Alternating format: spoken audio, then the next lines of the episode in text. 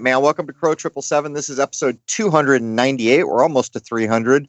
Uh, as a side note, at 300, just for this podcast alone, if you wanted to listen all of it back to back, it'd take you about 25 days. But anyhow, uh, Jason Lindgren is with me, and KL is back. Uh, we're going to get into a timeline again. Uh, those are very popular when we have KL on to do them, but we're going to center roughly around the idea of money.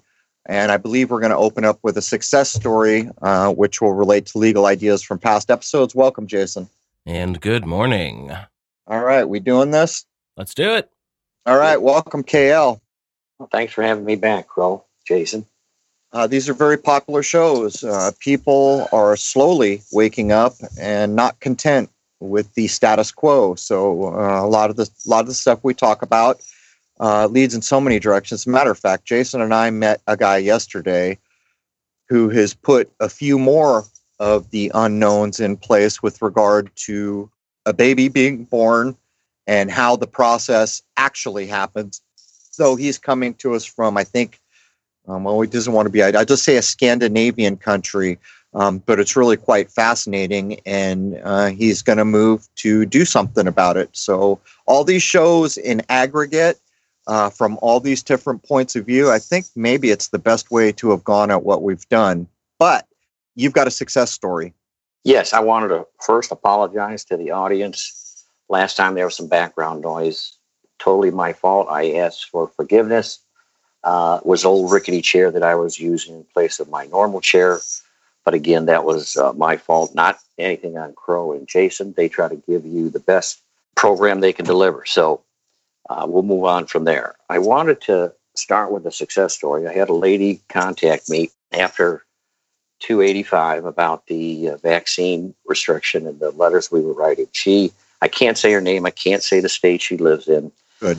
But she's an RN and she works for the Department of Health, which is a state agency. So this is a high government agency kind of a job. And they, you know, started with the new president, of course, implementing a mask policy. And she was told on a few occasions that, you know, she had to wear the mask or she was going to lose her job. So she was counseled two or three times. She contacted me, you know, with, you know, she said morally she just couldn't do it. Was there anything, you know, we could do? So we kind of went over uh, the paperwork in the last episode. We just wrote it up straight from there with the uh, affidavit and the uh, COL, the violation of the constitutional rights. She gave it to her uh, supervisor uh, at the time, and she was totally expecting to be fired, you know, on the next hearing type of thing. But she was very surprised, and she actually sent me a copy of the email that they sent her, and I wanted to share that with the audience. So this is coming from her supervisor. Says, I have read your concerns and I cannot dispute your opinion. There is evidence promoting mask and not wearing mask based upon the CDC recommendations and medical professionals. Blank, blank, blank has instituted a wear a mask policy. So again, policy usually means for the employees, it's the rules, the corporate bylaws. We kind of went over that and other things. Then it's blank abides by this policy, but we are willing to make exemptions on your behalf in order for you to perform your job functions in the clinic. We will allow you access to our buildings without wearing a mask and provide you a space to perform your duties without a mask. Staff will be informed how to get you necessary files in order for you to perform your job duties. You can go to the bathroom without a mask. Just be mindful of your six foot distance. Please respond by close of business on Monday so we can make the necessary arrangements. So it worked. Wow. She still has Uh, her job. She's very happy. I mean, she's happy to do her job, but the point is, is she didn't get fired. Yeah, I'm so jaded. I'm starting to make a beef about the six foot distance, but I appreciate the win. Uh, one thing at a time. I guess that's the six foot distance is not that big a deal. Um, Exactly. If they were, be- and I told her the same thing. I said, if they're willing to bend over backwards to give you a separate room, have people bring you the work, and all they're doing is asking you to stay be within six. You don't even have to wear the mask to go to the bathroom to be in the hallway. So I, I thought it was a reasonable thing for the workplace to accommodate her. I really did. So it shows that they really can if they want to.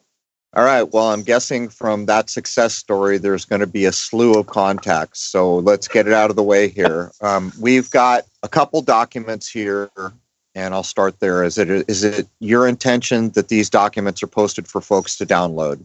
Uh, no, not these. These are just stuff that we're going to talk about today. Okay. If they want anything on the vaccine stuff, that's in episode 285.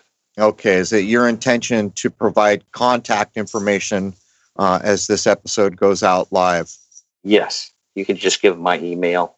Okay. Do you want to do that here just for the record? And then what we'll do is when the episode goes up, we'll post it in comments. Okay. It's klfreedom748 at gmail.com. How do you spell KL?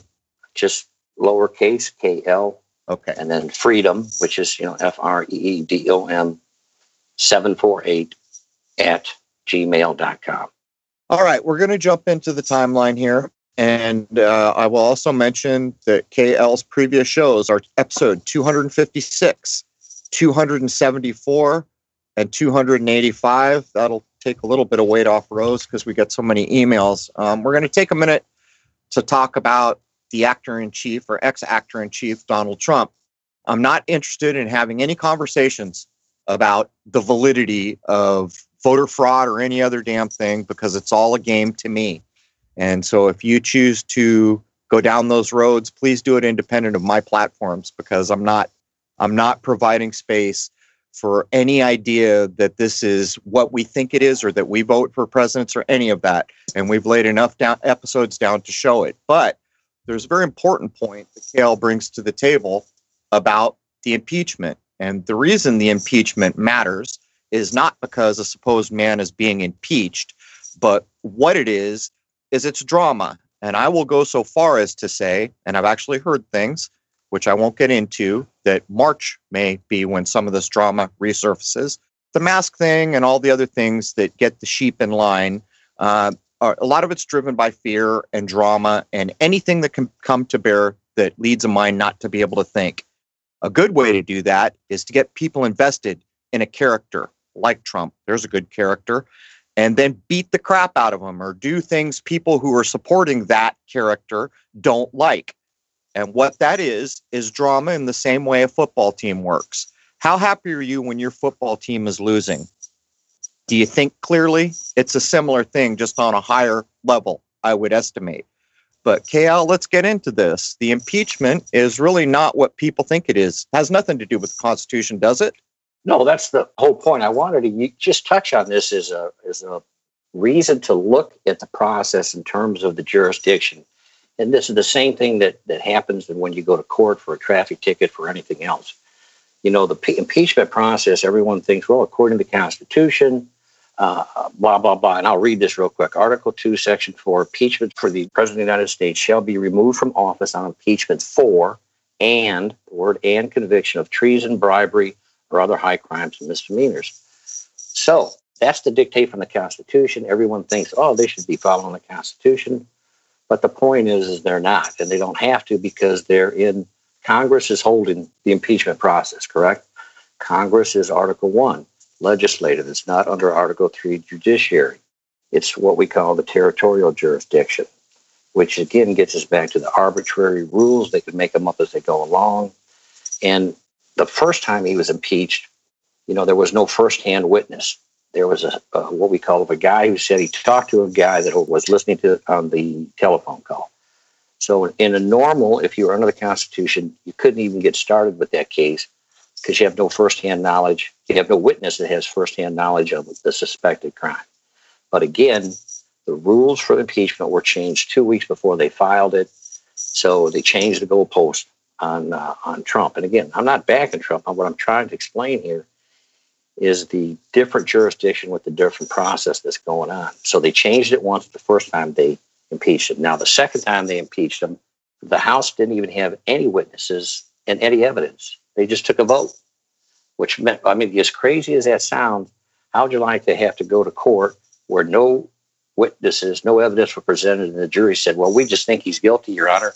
Boom that's what I'm trying to show you. That it's just a show. It's just it's the theater. It's, it's you got to see what's really going on in front of your eyes. It's ridiculous that this could happen in the world in which we think we live in. but it's the realization. It should be the slap in the face that look at what's going on because if they can do this to the president of the United States, they could sure do it to you in Podunk, wherever, in whatever courthouse there you they go. want to do. That's my point. There you go. That there are no rules. They're they're making it up as they go along. Well, pe people lose their damn minds. Um, what's the purpose of a supposed impeachment? Even if we were in some world that most people imagine we are, it would be to either censure, severely censure an individual holding office or remove them from office. Well, the man's not in office, so what's even the point of any of it? The excuse is that he can't run again if he's impeached. Well, here's here's the the part that they've tried to act out in the public arena. Well, someone died. These people blew down the doors of this thing and there was a death and look, here's horn wearing man with painted face man and buffalo skin man, you know, they're going to roll out this drama and attach a supposed death. It's not a lot different than the COVID COVID narrative. Um, and the moment they attach death, uh, people quit being able to think, and more than that, they become afraid to challenge that. And I'm here to challenge it all day long. It's all an act, and as KL has written in this document, he equates it to arbitrary corporate rules or basically Roman civil law. Anything else we want to add to this That, that's skit? it for other than, you know, look at really what's going on. And again, if they can do this at this high of a level, they can do anything they want to you, any United States citizen they want. Okay, There's the point. There's part of the point of this show that is rolling out. And it does so many things, gets people all mad so they can't think, and all this stuff goes on because people can't think. Uh, but it is also an example, isn't it? It's also a precedent, isn't it? Um, Yes. look, this is what we do now. And, you know, if we can do it to the supposed highest of us, even if he is just acting, uh, it can be done to the lowest of us. But, all right. Yes. Okay. Now, just uh, I was traveling a few weeks ago, stopped by where Jason lives. We had a little coffee, drink, sat down for a while. We talked about uh, the money reset and what might be going on. So we had a general, I'll call it a speculative, philosophical discussion. And that's kind of what led us to this, I think, episode today. So I just wanted to refresh about the, the, the money reset and what maybe we can look forward to. We can speculate as to the good, the worst thing that can happen, or maybe the best thing that could happen. But let me just quick go over a couple of the other stuff. Back in 1789, we hire a company, the states, 13 original states, hire a company to run the United States of America. So always think of it as a homeowners association where a local company is hired to cut the lawn, provide uh, garbage services or water services, and you do this through contracts. You know, they have no real authority over you, the person who's living in the subdivision, unless you give it to them via a contract. Would you agree with that principle? Certainly. Sure. So, 1789 or 1776, we win the war. 1783, the Treaty of Peace. You know, we agree that we owe um, the King of France six million livres, as they called it. And uh, they said, okay, fine, we'll uh, delay this debt out seven years out to 1790. Well, in the meantime, the uh, Confederation states borrows more money, so the six million goes up to 18 million. So 18 million basically dollars are due in 1790. Otherwise, under international bankruptcy rules, they can come and start liquidating any property.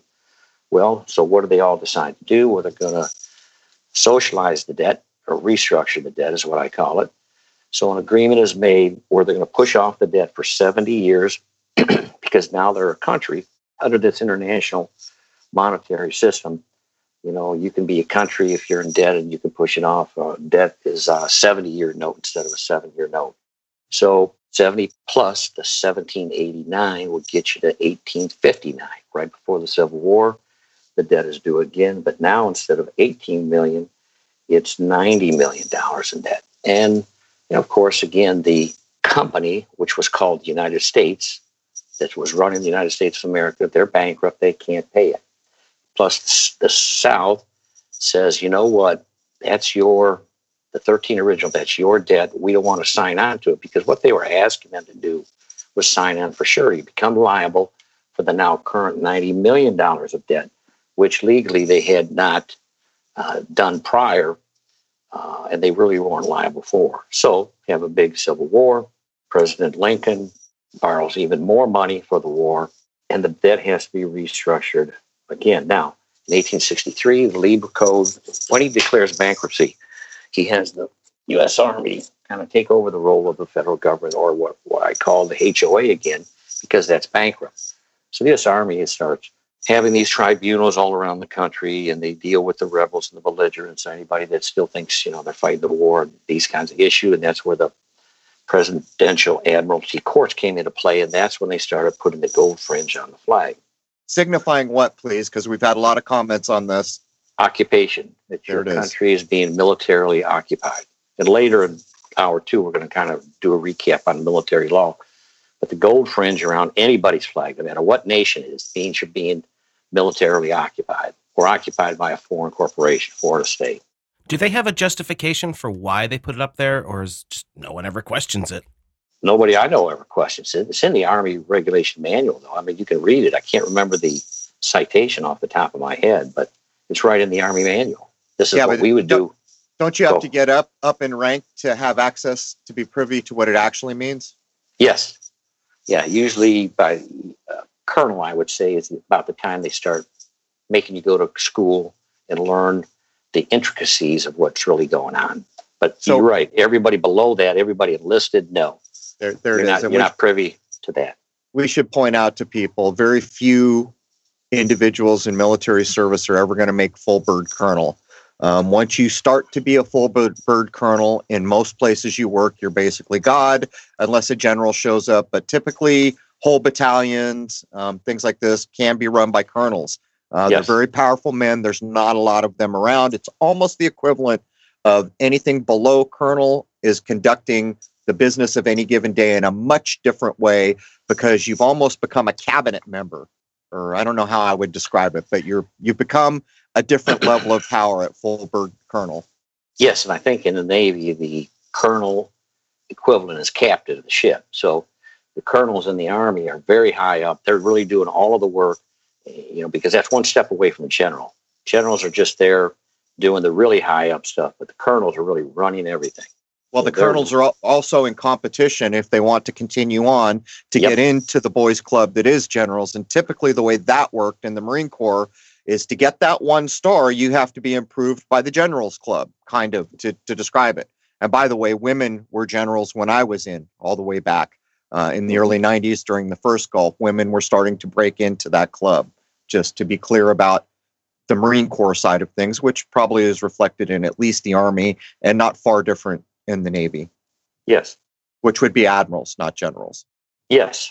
Yeah, they're just different names, but the rank, if you re- read the how they're paid, they're, the ranking, there's analogies between the services. Right. So, okay, so after the Civil War, by the time 1871 comes around, the 90 million is increased to 2.6 billion dollars at that time. So the biggest thing in 1871 is the incorporation of the District of Columbia. This is when Article 1 starts trying to take over everything, and they start making subcorporations of the United States Incorporated to the state of Texas, the state of New Hampshire, the state of Florida.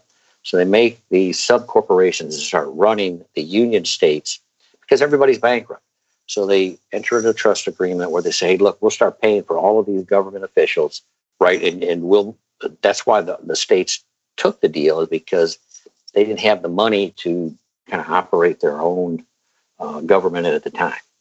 So watch out when free money comes down the pike from the federal government. To be my takeaway from that. Yeah, yeah. So, there, there, that is a very. I have taken zero. Matter of fact, they put money into my account without my permission. I went to the bank, and the bank didn't know what the hell to do. And I said, "I'll make this simple. This is my account. I did not give permission for this deposit. Get rid of mm-hmm. it. So I get a month later, I get a notice back saying, oh, yes, we investigated and there was a mistake. That's what the freaking bank told me. So if a they're mistake. telling me it's a, yeah, they said it was a mistake. I said, you're right, it was a mistake. Thank you. Get rid of it. well, see, uh, you just got to stand up for your rights. That's this, what this whole thing is about, yep. is learning how to stand up for your rights. Be responsible. Bingo. I, I have a drawer full of checks from the federal government that I'm going to frame someday. okay. So after the restructuring of the debt after the Civil War, again, the 70 years, 1859 plus 70 years gets you to 1929. By the time 1929 rolls around, they're, they're $22 billion in debt. So the debt just keeps going up and up and up. And again, I'm sure everyone notices this. This has always happened in your lifetime. So if we look at what you've laid down here from 1789 to 1863, so everyone knows we're pulling into the Civil War, there's a $90 million debt. The next jump is from 1871 to 1933, but that debt has jumped to 2.6 billion during that time frame. It almost feels to me like the Civil War was doing so many things as they played the Black Lives Matter card. And by the way, still treated those folks badly, but they they inserted the race idea even into this war. It almost feels to me like part of the purpose of the Civil War was to just jack that debt to astronomical levels that everyone knew they'd never get out from under. Yes, and if you remember, it was called the Reconstruction. Yep. They were reconstructing the federal government. That's really what they're doing, right? Again, right in front of your face. They're telling you they're going to redo it. Instead of a company that the states hired, it's going to become an incorporation. And from there, you know, in other words, let's go back around that Civil War period of even 18, before our 1871. The only jurisdictional power they had was over the district and the district citizens. They had no power over the Union states, right? So the game gets to be how do we get the power over the Union states? Well, we incorporate DC and now we start forming subcorporation franchises called State of Illinois, State of Texas. So they start think of it like they're making a bigger umbrella. So the umbrella was only over the district. Now they start that umbrella starts covering all the 50 states, the jurisdiction, in terms of administrative jurisdiction. All right. This is a big lesson in belief because back in this time period, you could be asking, why the hell didn't my great grandparents or my grandparents, you know, wake up and, and talk about this? Well, here's the thing people were very proud. There was a whole can do attitude about the United States, and it was the best of everything. And people had pride all the way up into my early life, where the most trusted man in America was Walter Cronkite, who lied to your face every night for a living. And so that is belief. Just to put a fine point on it, you might ask, how did people sleep through all this? Well, because they were invested in this. They had a good life. They were proud.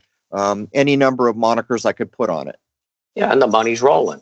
So right. every time they keep bringing in the money, everybody does better the interpretation is you're getting wealthier, even though you might be getting more debt, but you're getting more things, more commerce is going on. Everybody takes that as they're doing better. Yeah, that's that's your point. Is they got skin in the game now. Everything's going good for them.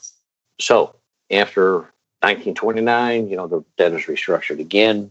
That's when they bring in what we call, or what I call, the coup d'état, where the real administrative takes over the federal government in all the territories because what happens is they seize all public registered property, which at that time are your name, you know, your straw man. All the land is now being registered at the county. So they they seize it and put it into a trust where they're the legal title holder. You still get possession of it, but this is now why you got to start paying property taxes because up till then, no one ever paid property taxes on their their land. But after that, all of these things start changing. They can start taxing the cars, anything that's publicly registered property. So again, you're straw man. When you go to work, now they can start taxing people. Or what they're really doing is they're taxing the straw man. They're not the federal privilege of that uh, entity to do commerce. That's what they're taxing because again, it's against the Constitution uh, to actually tax the real flesh and blood man. So this has always been about more debt, which creates more regulation, more restructuring. How do they get more power? How do they get that jurisdiction to get bigger and bigger and bigger to get more people underneath it? So more people have to pay the debt, is how I look at it. All right. So by 1933, it's $22 billion in debt. And then by 1999, I can't remember, maybe four or five trillion. So you can see how just it just keeps escalating over and over and over. So at the end of three bankruptcy, international bankruptcy, there's supposed to be a jubilee, which means the sovereign debt is supposed to be forgiven. Now, again, you have to understand that the country does not owe the $26 trillion today. It's the corporations that are running the federal government that are really on the hook for this. What they do is they're trying to get you to believe you're liable for the debt. And every citizen, U.S. citizen, is liable for the debt. And actually, when you sign up for Social Security, that's kind of the agreement that you made is that for getting those benefits when you get older later, you've agreed to be liable, or you're a straw man to be liable, and you've agreed to pay all of these taxes your entire life to help pay off the debt that is owed by the corporation. Now, again, when you look at this logically, if Walmart was $26 trillion in debt, are you responsible in any way, shape, or form to pay that debt? Of course not. No way. No way. But if they deceitfully trick you into signing a contract with them where you state basically you are, if you agree to get some freebies later when you're 65 years old, that's how they do it to us. Okay, we're really not liable in any way, shape, or form for their corporate debt. Let's address yeah. that for a minute too. When I was young, nobody got a social security number until they were going to work, so I got mine at 15. My parents had to take me in to get my social. Um, I would submit that I was not old enough to enter into a contract, but it's even worse now because that social for most people is issued at birth. So in the hospital is when that process starts. But underneath all of these things that we talk about, there is no clear entering into a contract because nobody understands what they're giving up for the supposed freebies. And by the way, they're not all the way freebies. You pay into these things. Many people pay into these things some portion of their life's work to get up to some supposed retirement that's coming along the way. But in my mind, that makes these challengeable from any number of avenues not just the common sense one that you're going to lay down, KL.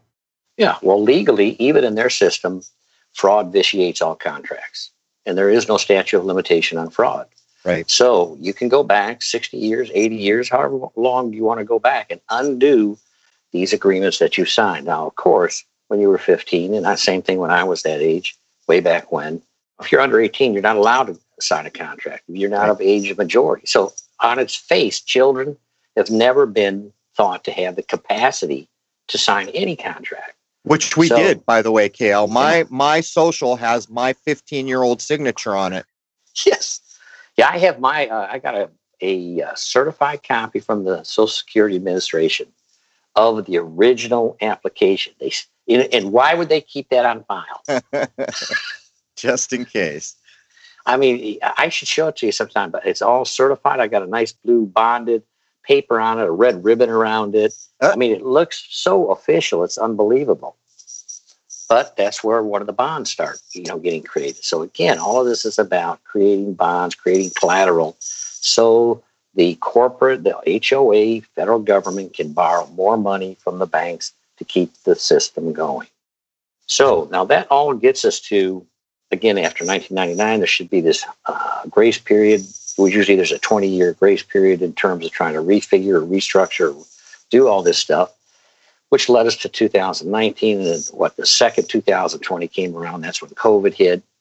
And, um, you know, there's some theories. Again, this is why, you know, Jason and I had that talk that night about what was maybe going on in terms of behind the scenes. What are they trying to do? And one of the theories is that if they can uh, alter your DNA with this vaccine and make you know make it mandatory to try to make everybody or close to what they want is ninety percent of everyone getting that vaccine. Well, then on paper they can claim copyright to every person, every real man and woman, because now you're a GMO, you're a genetically modified organism.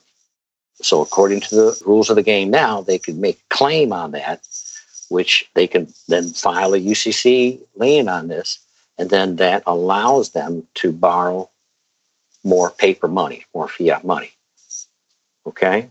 So what I did, and this is, uh, I got this from Anna von Reitz. Uh, go to, if you've got the handout where the UCC ones are, and there's yep. four of them that I yep. sent you. And the first one is labeled A.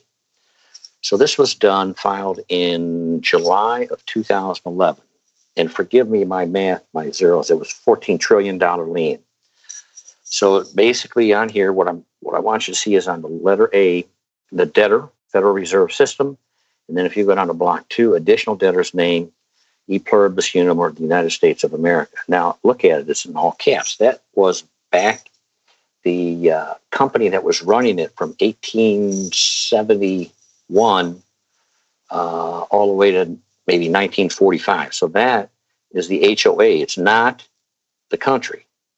Okay, I'll show you another one where you can see this. So these are organizations. These are all, all capital letters. So they're corporations that are the debtors. And if you look down uh, below $14 trillion, the secured party, that means who's the creditor of all of this? And at that time, it's the United States Department of the Treasury, 1789. So if there's anybody listening here today that thinks somehow there is no republic going on, here's your proof because they're quoted as that who is the creditor to this $14 trillion debt. Remember when I said one of your questions, Jason, was years ago did the second constitutional trust replace the first one? And everybody seems to think, you know, the democracy replaced the republic. But this is proof that the republic is still going on as of 2011 because they're listed as the creditor of the of this debt. Can you see that? Yeah, on block you, make, three yes, it makes you wonder if there's a secret society of some sort, you know, recognizing the truth in what you've just said and secretly been working um, in some beneficial way against these jackasses. Just right. saying. And go to the right and under country, USA, which is the United States of America at large republic. That's the jurisdiction that they're doing this in. Okay? So go to B, which is the second one. This was filed on the same date, July 8th, 2011. It's an assignment, so it's a UCC 3. And what they're doing is they're adding another debtor uh, on block seven, uh, the internal revenue service. So, revenue? I mean, we, we, make jokes about this all the time, but again, it shows you that the, the IRS, the re, internal revenue, is they're revenuing military script within the organization. Like a church, it's when you're a U.S. citizen, it's all one group, one organization, and you're just, you know, they call it the velocity of money. You're moving money from one place to another. You're revenuing it. That's what their job is, because with the banking system and the pyramidal scheme that it is, the Ponzi scheme, there has to be this velocity where the money is turned around over and over and over and revenued. That is actually more important than how much money is being printed is how fast it's moving in the economy. And again, you get down to the bottom of that page, number nine, secured party. Again, it's the United States Department of the Treasury, 1789. It's telling you the Republic wow. is still going on today. Let's go to the C, uh, which is the addendum to the UCC one. What did I want to show you about this? Oh, go down to block 13. Yeah, that, I was going to bring that one up. Well, let me go back up to block 11 uh, that adds as a debtor. You U.S. Department of Defense and Finance and Accounting Services. So they're adding them as one of the debtors. And then the jurisdictional, look under 11F, jurisdiction of organization, the United States of America. Yeah. So again, another in your face. It's in the republic. The republic is still here. And cleverly taking some form of administration over the military in this idea, right? Yes, yes. They're naming them as a debtor. Absolutely. There it is. We own you too, boys with the guns. Yep. Now the Treasury Department's running everything. I, I look at this as more or less the Federal Reserve is going bankrupt, and the Treasury is going to absorb the debt. So um, if you go down to Block 13, uh, it's what we call. a, Let me pull this up on my computer. Fixture filing, as all real men with hands and legs in all real land in the United States of America. $14 trillion. We trust in God. This real estate is with the public. So, what's a fixture filing? Definition, a fixture filing covers goods that are permanently attached to the land or real property, like crops. Anything that's affixed to the land can be liened as, you know, using it as collateral for borrowing money. I just find it ironic, though, that they put the word trust in God because that's what they used to put in the money, not in God we trust. It was the other way before the funny money, the real money had trust in God in it. So well, it's all, it's almost like they're stating that they're jumping through all these loopholes for just that very reason, doesn't it? We're going to Yes. pervert everything, but we will never at any time. Well, that that may not be true. Go face to face against what we perceive as the highest court. But why does it take the time to identify all real men uh, with hands and legs? I don't quite get that. Are they saying that now the they're they're making the claim that like when you buy a house, real property, part of what gets sold is anything attached to the house. Like if you have a ceiling fan installed, that becomes real that's a property. fixture. Right, That's a it's a fixture. fixture. So it seems to me what they're trying to do here, and it's weird that women are not included, but they're saying as all real men with hands and legs, they're becoming fixtures to this real estate. Is that what's going on? That's what it states. That's the way I would take it, as if they're trying to claim that they're worth something. When the man is attached with his arms and legs to the land, that gives us more collateral, more credit that we can use to make money. Well, it almost feels to me like the, the language is very specific hands and legs. So is this about work and travel? Um, there's something in the way they've worded this. I can smell it. I, I just don't. Yes. Yeah. I don't know for 100% either, but yeah, why would they have put that in? Right. Because th- th- there's got to be a reason they, they listed it as a fixture filing. They have to. going to have to do a search. There's probably a scripture somewhere that has this verbatim. Yes, and I believe that one was done. So that one was done on August of 2011. That was done later, about two weeks later.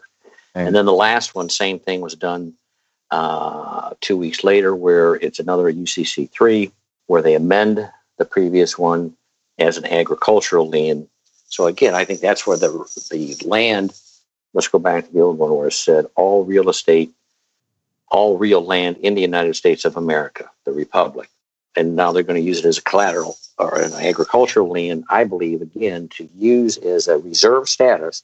When you claim that and you say it's worth so much money, now you can use that in the banking world as an asset to say, okay, now legally we can lend out this amount of money. And I'm guessing since it's an agricultural lien, exerting some kind of control over food supplies. I think, yes, that they, and that way can control all food if it's Right. on the land. And then I also believe that what they're really, really going to grab now is any gold or silver or anything that's valuable underneath the soil. Hmm. Okay. So again, one of these hypotheses floating around are if the United States was to try to use a gold backed currency, they would claim, again, just claim that we have 50,000 tons in the ground.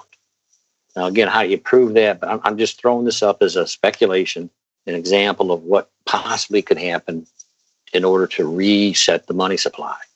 So they can say, well, you know, in the Grand Canyon, uh, we know that there's 50,000 tons of gold. Thus, because we have that much money, you know, our dollar is going to be worth so much, and then we won't be able to have, we won't have to devalue our dollar now that the money's going to be reset. This is just an example. I'm just Right. If you if a- you think about it, though, uh, I'm with you all day long. I don't think fiat can keep going because people even call it fiat now. The the secret is open. It's an open secret now, and I don't think it can continue on. But if you can, it, it didn't really occur to me to just now, and we did a big episode on crypto the other night. Crypto is the ultimate fiat, isn't it? Yes, because what's backing it? Right. I, I mean, I don't know how this slipped my mind, but it's worse than fiat because of the nature of what it isn't, which is real. That's how I look at it. That's why I don't do it. I don't speculate in crypto No, I don't either. because to me it's scary as hell. How, you know, your money goes off in the wind. How do you? You can't you have no way to control that. You don't even know where it's at, who's running it. Uh, it could be supposedly stolen. I mean, anything could happen.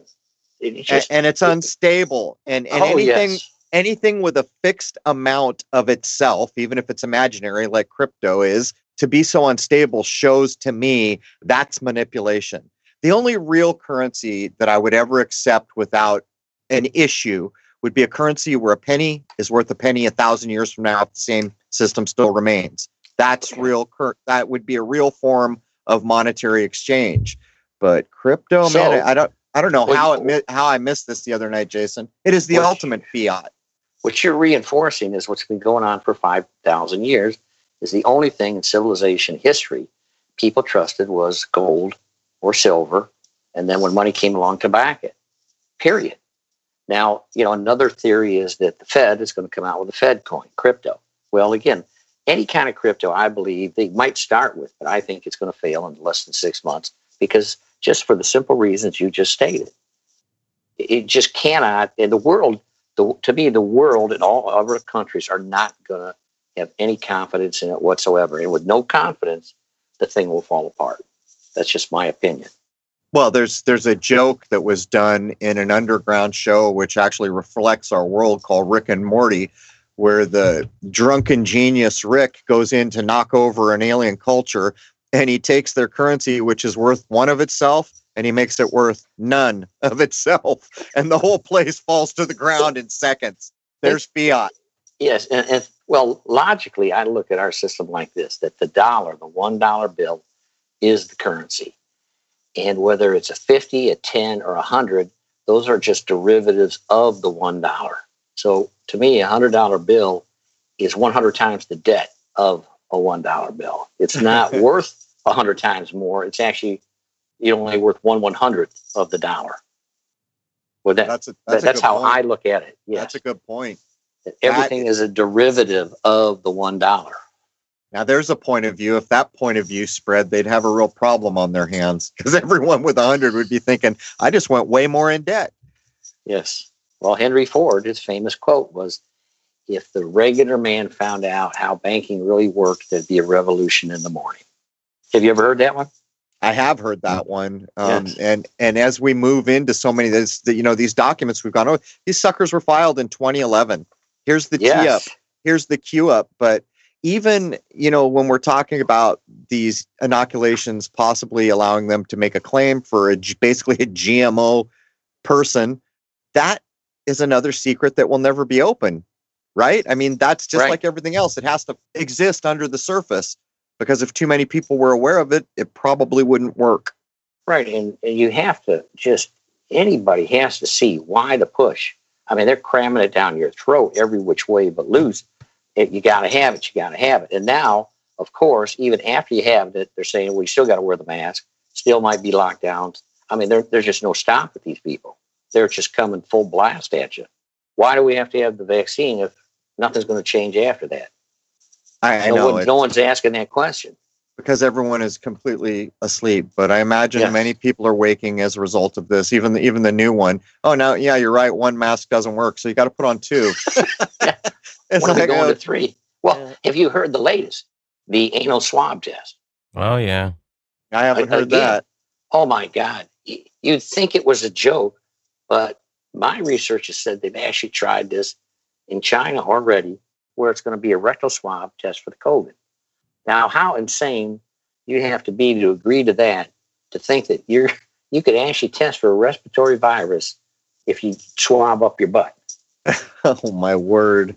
But a- alien, watch, alien grays, yeah, alien they, grays they will, must be coming. Hmm. They will line up for that like there's no tomorrow. And I, I can't understand how people would buy that even from the get go. I, I hate to be so cynical, but if that is the case, it's almost like we kind of need the reset um, because we've become not even monkeys. I mean, just kind of mindless lumps of flesh that eat hamburgers. I mean, what is a human life to be valued at when it's come to that and and the willing nature of doing such ridiculous things that are clearly below uh, what is, a human being yeah you know what's hysterical about all of this for a long time now for quite a few years pretty much since the vietnam conflict people have gotten very suspicious about the government and really weren't under the impression that the government was there to help them and do good things all of a sudden, that went right out the window, and mm-hmm. everyone believes every freaking stupid thing they say now. It's it's flipped. Not a, not everybody, but it sure does appear that in the way media works. Well, you know what I mean. Too many. Let's put it that way. Too many. Exactly. Yes. Well, why is Hollywood putting on all of these movies and shows about zombies? Isn't that what you just described, Crow? Yeah. Everybody is just walking around like a zombie.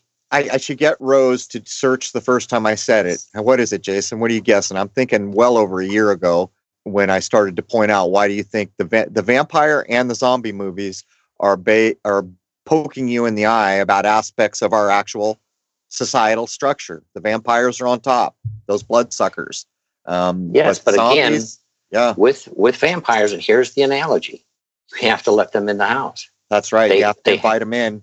They have to have your consent. So guess what? Just like with the vaccine, they need your consent. They need your consent for all of this.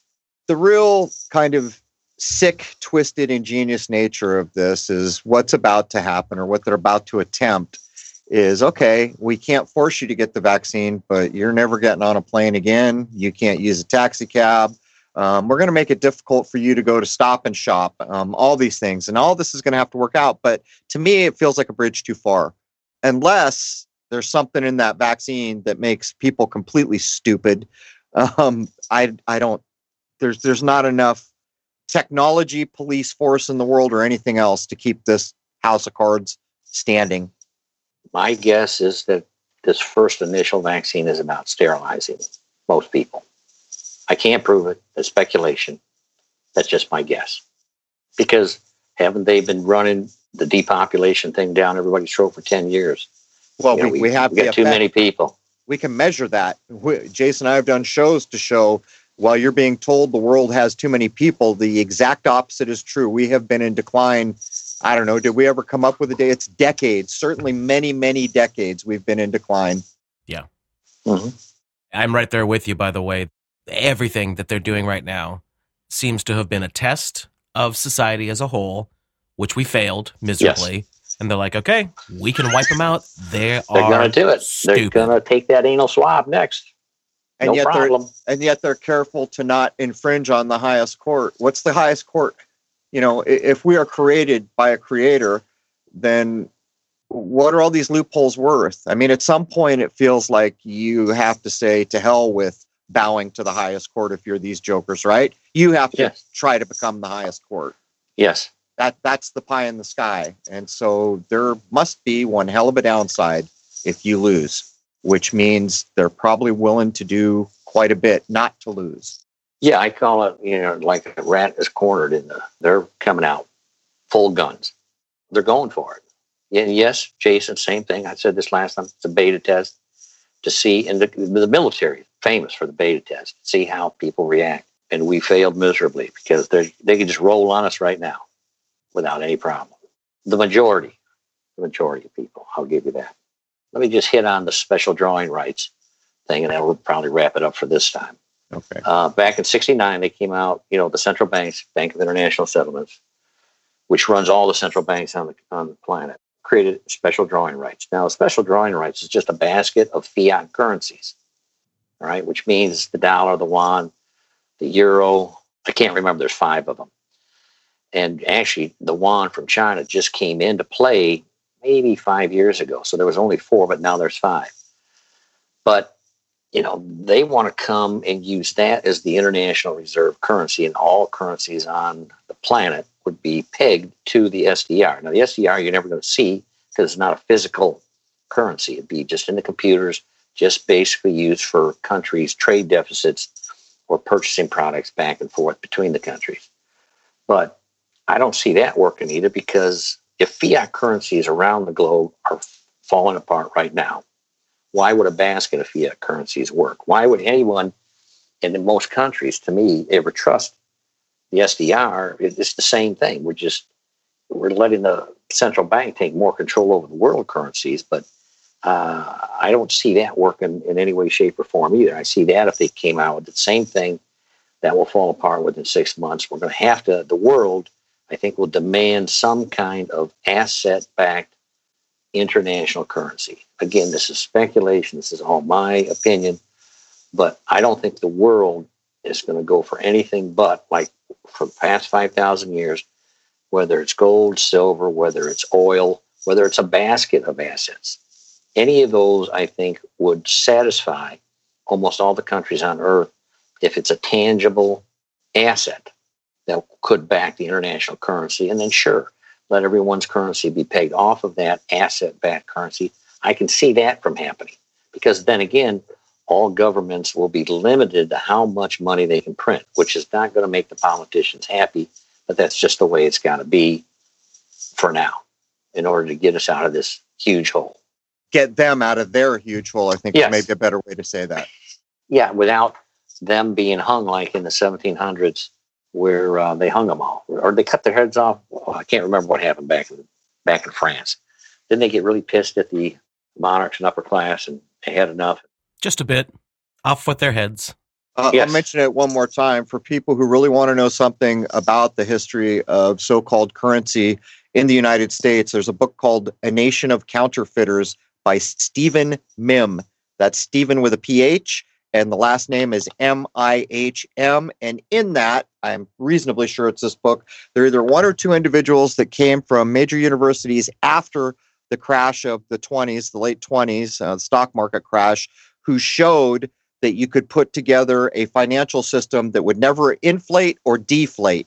And it was provably true, mathematically provably true. And these dudes were shuffled under the rug just to put a fine point on the way we've actually gone. But it also tells you how how the currency got started, how the federal government always had a charter to create money, or that might not even be the right word because Yes, the, the got authority. char- yeah, right. The They- states got chartered, which basically means corporation if you break it down. And there were so many banks in the country, no one knew what real money was. They'd see a Bank of Utica dollar, and they didn't even know if there was a Bank of Utica.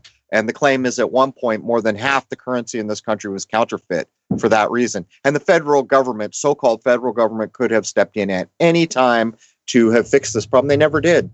Mhm. Um, but it's an interesting read. It's a big book. But what else do you want to cover, KL, before we begin to wrap up? All right, last thing. If anybody's got a hundred dollar bill, pull it out. I happen to have one in front of me. And these started, you know, they changed the hundred dollar bill, I believe, in 2008. The old ones were just all black and white. If you look at the new one, what you've got is basically the dollar is divided in half. On the left hand side is all black and white. On the right hand side is color. There's a demarcation strip just past the right of a blue strip. So it divides the hundred dollar bill into two. And on the left, you've got the Secretary of the Treasury signature and the Treasury of the United States, which is, you know, one of the creditor side, getting back to the 1789, those UCCs, and then the debtor side, the IRS division of the debtor side. So they both signed on the left hand side. Now, if you've ever signed mortgage papers, you've probably never noticed this before, but when you're signing as the debtor that you agree to pay a loan back, you're always going to sign on the left hand side of the paper. When you sign your rights to the house away to the bank as the grantor, you're signing on the right hand side of the page. So again, it's just one of these things you probably never paid attention to, but start paying attention to what side of the piece of paper you're on. Right side always signifies credit, the left side always signifies debt.